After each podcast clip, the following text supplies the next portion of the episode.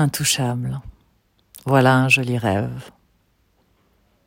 Être comme le nuage qui flotte dans le ciel. Mais la réalité est autrement. Ce désir de liberté est puissant, mais je suis ce qui me touche, si pas physiquement, alors par le cœur et par les pensées, par l'amour et l'amitié, par les mots qui peuvent fuser ou les gestes.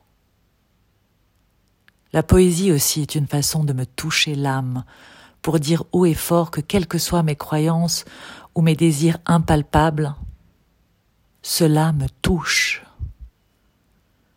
Ma poésie est là pour m'imaginer intouchable.